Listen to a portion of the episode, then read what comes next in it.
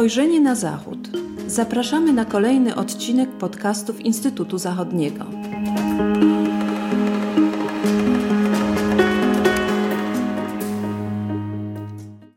Dzień dobry. Z tej strony Marcin Tojdowski. Witam Państwa w kolejnym odcinku podcastów Instytutu Zachodniego. Dzisiaj porozmawiamy na temat stanu ładu międzynarodowego rok po agresji Rosji na Ukrainę. O tym zagadnieniu będziemy rozmawiać z kierowniczką Zespołu do Spraw Bezpieczeństwa i Zagadnień Globalnych, dr Joanną Dobosz-Dobrowolską. Spotykamy się parę dni pod smutnej rocznicy, to jest rocznica agresji na Ukrainę. Na razie wygląda na to, że sytuacja jest daleka od rozstrzygnięcia.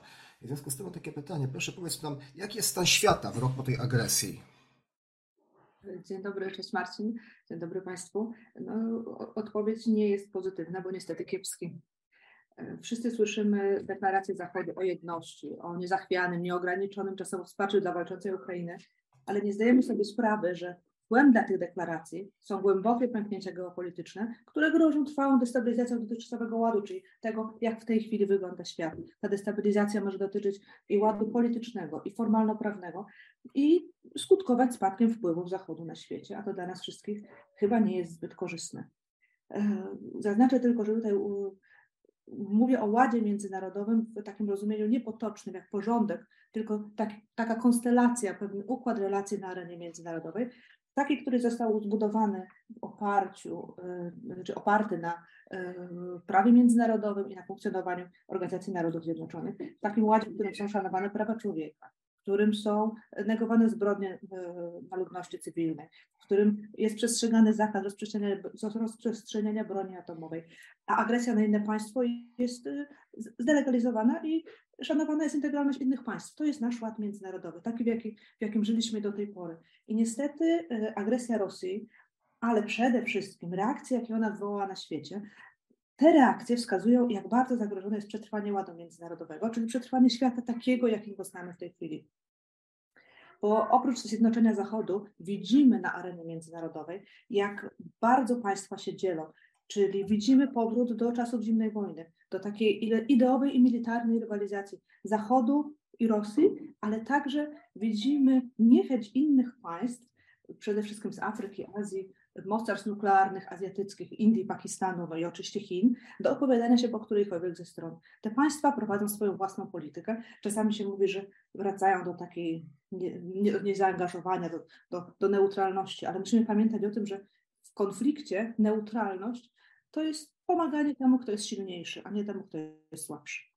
Więc odpowiadając na to główne pytanie, świat nie jest w najlepszej kondycji i wydaje się, że y, jesteśmy w jednym z najtrudniejszych momentów jeśli nie od końca II wojny światowej, to na pewno od czasu zakończenia zimnej wojny. A można byłoby nawet powiedzieć nie zakończenia zimnej wojny, bo to, co teraz się dzieje, wskazuje nam na to, że możemy, możemy powiedzieć, że 89 rok to było tylko czasowe zawieszenie zimnej wojny, a zimna wojna do nas po prostu wróciła.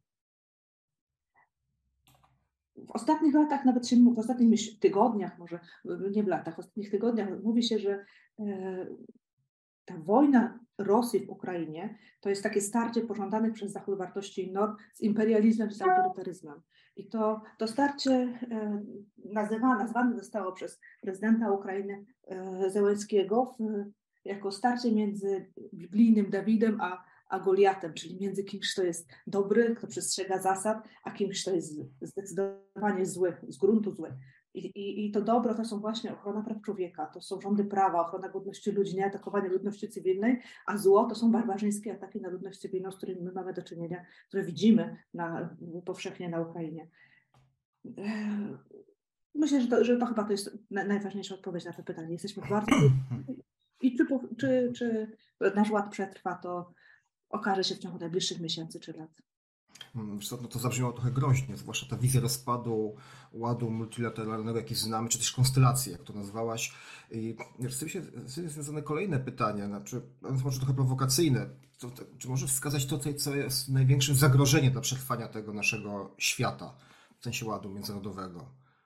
To jest tylko z pozoru proste pytanie, bardzo prowokacyjne, ale z pozoru tylko proste, bo powinnam odpowiedzieć, że Rosja. Ale to jest nie tylko, nie, nie, tylko ona, tak? to jest nie tylko Rosja, bo zagrożeniem jest stosunek innych państw do agresji na Ukrainę. Bo po ataku e, Rosji na Ukrainę okazało się coś, czego Zachód sobie nie zdawał sprawy, czyli że ta nasza wizja świata, opartego na zasadach prawa międzynarodowego, a nie brutalnej sile, że to nie jest dominująca wizja świata, że niekoniecznie ona dominuje na świecie. Y, wszyscy wiemy, że atak Rosji y, dla Zachodu stał się punktem zwrotnym. To w ślad za Niemcami określamy Zeitenwende. Ten punkt zwrotny w sposobie uprawiania polityki i kształtowania relacji międzynarodowej, w tego, w jaki sposób postrzegamy świat. Ale stał się nim właśnie dlaczego, czy też dlatego, że nasze nadzieje dotyczące potępienia, powszechnego potępienia Rosji okazały się płonne, że inne państwa, inne różne, małe i duże, czyli i Rosja, ale i Chiny, Indie, a także małe państwa globalnego południa, że one niekoniecznie podzielają zachodni stosunek do wartości i nie tak samo interpretują zasady prawa międzynarodowego. Reakcje państw europejskich na, na, agresję Rosji, one były bardzo do siebie podobne. Zachód został zjednoczony i silny, ale ta reakcja Zachodu była odmienna od pożądanych przez Zachód reakcji państw globalnego południa. E, okazało się, że ten dotąd silny, zjednoczony Zachód, nam się wydawało, że, że nasze wartości, że Unia Europejska, że NATO, że w ogóle Zachód jako całość jest tak silny i że my będziemy w stanie narzucić, czy, czy, czy nie może nie, narzucić nie jest dobrym słowem, ale pokazać światu, jak dobre są nasze wartości. A tu się okazuje, że Zjednoczony Zachód jest za słaby, żeby zachęcić nie tylko takie duże państwa jak Chiny czy Indie do, do podążania za naszymi wartościami, czy postępowania zgodnie z nimi, ale my nie jesteśmy w stanie też zachęcić takich mniejszych państw Afryki i Azji do zajęcia takiego samego stanowiska jak my wobec wojny. I to jest nasza największa, na, największa groźba. Na Zachodzie przekonanie o tym doprowadziło do urealnienia sposobu postrzegania świata. I do, do dostrzeżenia tego, że coraz powszechniejsze na świecie staje, powszechniejsze na, na świecie staje się poparcie dla chińskiej wizji świata. I ono jest inne niż, niż wizja zachodnia, dlatego że wizja chińska nie łączy rozwoju, czy nie łączy pieniędzy, które Chiny przekazują do innych państw świata, nie łączy tych pieniędzy z koniecznością przestrzegania demokracji, praw człowieka. Po prostu y, Chiny przekazują pieniądze na rozwój. Także y, wojna na, y, Rosji w Ukrainie uświadomiła, że ta od lat trwająca rywalizacja odmiennych wizji świata, europejskiej, zachodniej, tej związanej z prawami człowieka i demokracją, i chińskiej, związanej z rozwojem i autorytaryzmem, że, że to na świecie zwycięża ta druga wizja świata, że y, państwa globalnego południa, one od zawsze swingowały, swingowały między quasi-demokracją a autorytaryzmem, że nasz wpływ na nie osłabł, a, a zdecydowanie zwiększył się wpływ chiński. Czyli y, mamy wiele pytań w tej chwili. Co się stanie z globalną areną? Czy my stoimy przed groźbą narodzin tego świata bezpiecznego dla autokracji, w którym będziemy pozwalać na użycie siły, na, w którym dokonamy reinterpretacji zasad rządzących stosunkami międzynarodowymi, w którym suwerenność niekoniecznie będzie o, o, oceniała, oznaczała suwerenność, bo dla Chin suwerenność oznacza prawo do zjednoczenia ziem od zawsze chińskich pod, y, pod, E, jedną flagą Chińskiej Republiki Ludowej, czyli oznacza, że Tajwan od zawsze był chiński. A jeśli przełożymy takie, takie myślenie na to, co robi Rosja, to oznaczało to będzie prawo Rosji, czy przyznanie Rosji prawa do zjednoczenia wszystkich ziem, które ona uważa za rosyjskie. Czyli czy tak naprawdę niekoniecznie Ukraina będzie wtedy suwerenna. Nie tylko zresztą Ukraina, prawda? I państwa Zachodu wydaje mi się, że przez wiele lat nie zauważały, że dla wielu państw afrykańskich, azjatyckich oraz ich obywateli e, chińska wizja świata jest tą wizją główną. Dlatego, że ich świat, ten świat afrykański, zresztą znam to być może nie tylko z badań, może to zaznacza, ale też z bardzo wielu moich podróży i po Afryce i po Azji, że ten ich świat od zawsze był brutalny, że on był autorytarny, że dla ludzi ważniejsze było to, żeby móc nakarmić dziecko, czy tylko, e, niż głosować w wolnych i demokratycznych wyborach. A bardzo często jest też tak, że dla Zachodu, dla nas tutaj zamkniętych w takiej bogatej i dostatniej Europie, to, to ten, ten, świat zachodni, ten świat południa, on był tak daleki i obcy nam, że nie zwracaliśmy uwagi na to, że tam są wojny, konflikty, że nie jest przestrzegana suwerenność państw albo poszanowanie dla praw człowieka. I myślę, że teraz zbieramy tego skutki, bo te państwa już od zawsze żyły w takim świecie, jaki, jaki teraz nam się objawił po ataku Rosji, e, Rosji na Ukrainę że, że one żyły w świecie brutalnej siły, tylko my o tym zapomnieliśmy albo przestaliśmy to dostrzegać. Mm, wiesz co? Wspominasz co czas w tej wypowiedzi nieco konfrontacyjnie Zachód, Rosja, Chiny jako strony i trochę już wcześniej o tym też wspomniałaś, E, czy to jest zbyt śmiałe pytanie o to, czy wróciła zimna wojna? Ja bym powiedziała, że zimna wojna nam się odnowiła. Hmm. Ona nigdy się nie skończyła. Tak jak mieliśmy długi początek zimnej wojny, gdzie od rewolucji rosyjskiej możemy rozpoczynać zimną wojnę, czasami tak się wskazuje. Mówiło się, że mamy długi koniec zimnej wojny po 1989 roku, a teraz można powiedzieć, że ten koniec zimnej wojny nam w ogóle nie, nie, nie nadszedł, tak? tylko po prostu on, przez chwilę zimna wojna się wyciszyła i zimna wojna powróciła. I zresztą właśnie to zarzucił, uwaga, Zachodowi, nie, nie Rosji, zarzucił to przedstawiciel Chin, e, Chin E, Wangi na konferencji bezpieczeństwa w Monachium półtora tygodnia temu, bo on stwierdził, że to zachodni politycy znowu myślą zimnowojennie. I rzeczywiście, jak posłuchamy sobie czy przemówienia Bidena, czy przemówienia różnych polityków brytyjskich, francuskich, niemieckich, amerykańskich na konferencji w Monachium, to oni wszyscy mówią, że Zachód jest silny, jesteśmy, jesteśmy bardzo mocno skonsolidowani i wzmocnieni, ale zadajemy sobie pytanie, Dlaczego my potrzebujemy takiego wzmocnienia? Przeciwko komu jesteśmy zjednoczeni i wzmocnieni? No właśnie przeciwko Rosji. A to już rzeczywiście jest retoryka, retoryka e, zimnowojenna. Więc myślę, że rzeczywiście e, stoimy w bardzo trudnym momencie. W momencie, w którym będziemy przebudowywać ten ład międzynarodowy i oby on nie stał się znowu ładem zim, klasycznym zimnowojennym, bo to od tego e, jak silne będzie, jak silna będzie, jak silny będzie Zachód, jak silna będzie nasza determinacja i zjednoczenie, będzie zalegało, zależało to, czy ład, który mamy w tej chwili, albo chociażby jego fundamentalne podstawy, jak zasady prawa międzynarodowego, czy one przetrwają. Czy jedynie będziemy mogli y, ten ład przeformułować. Będziemy dalej mówili o ONZ, zreformujemy na przykład Radę Bezpieczeństwa ONZ-u, czy też podążymy w zupełnie inną stronę.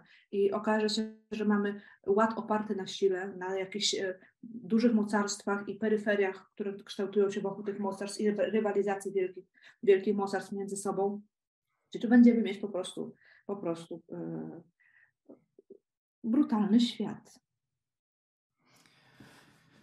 Właśnie wspomniałaś o strategiach różnych państw wcześniej.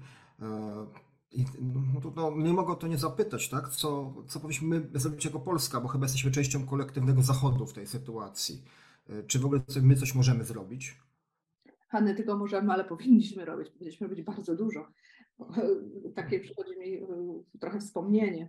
Y, I tak mogę odpowiedzieć, że my jako Polska powinniśmy jak najsilniej zagrzebać się na Zachodzie. Kiedyś minister spraw zagranicznych Polski Bronisław Geremek mówił o zagrzebywaniu się po uszy w Unii Europejskiej.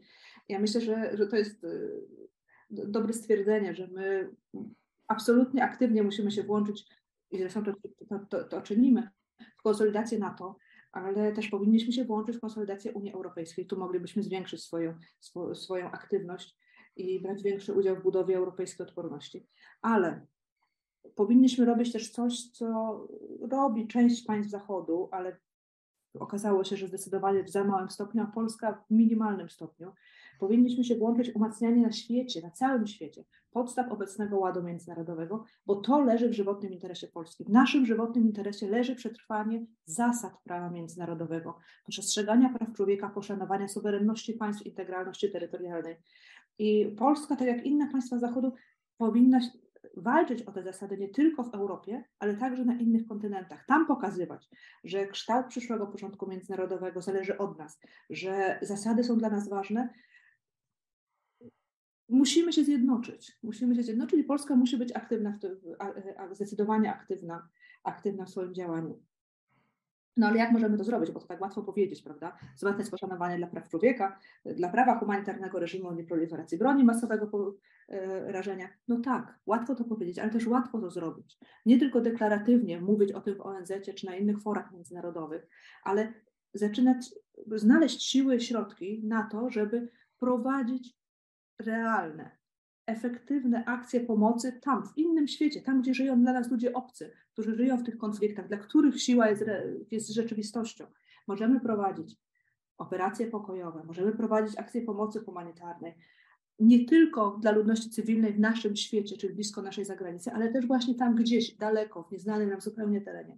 I to też leży z w naszym interesie bezpieczeństwa, bo to oznacza eliminowanie podwójnych standardów działania. I to oznacza wzmacnianie podstaw ładu międzynarodowego. I wbrew pozorom Polska robiła już takie rzeczy. My nie jesteśmy za małym państwem, my jesteśmy wystarczająco silnym i dużym państwem. Wzmacniamy ład międzynarodowy, bo pomagamy Ukrainie, bo prowadzimy tam bardzo poważne akcje pomocy i militarnej, no i, i, i humanitarnej. Jednocześnie w historii również byliśmy państwem, które pokazywało, jakie są podstawy współczesnego ładu międzynarodowego. Możemy cofnąć się do lat 80., gdzie, gdzie Polska była głównym, jednym z głównych promotorów poszanowania praw dziecka na arenie międzynarodowej. W latach 90. Polska była jednym z głównych państw kontrybutorów systemu operacji pokojowych ONZ-u. I do tego możemy wrócić, do tego powinniśmy wrócić, bo wtedy będziemy wiarygodni na arenie międzynarodowej. I wtedy będziemy współpracować z innymi państwami w umacnianiu naszego ładu. To jest, tak się wydaje, że to jest tak mało, ale jednocześnie tak dużo. Świetnie. No dziękuję Ci bardzo za, za ten rzeczowy raport o stanie świata jest, i tak, tak również o te jakieś takie wskazówki dla nas. Na pewno mamy o czym myśleć. E, bardzo dziękuję Ci za rozmowę. Państwu dziękuję za uwagę i zapraszam na kolejne odcinki z serii podcast Instytutu Zachodniego. Do usłyszenia. Dziękujemy bardzo. Do usłyszenia.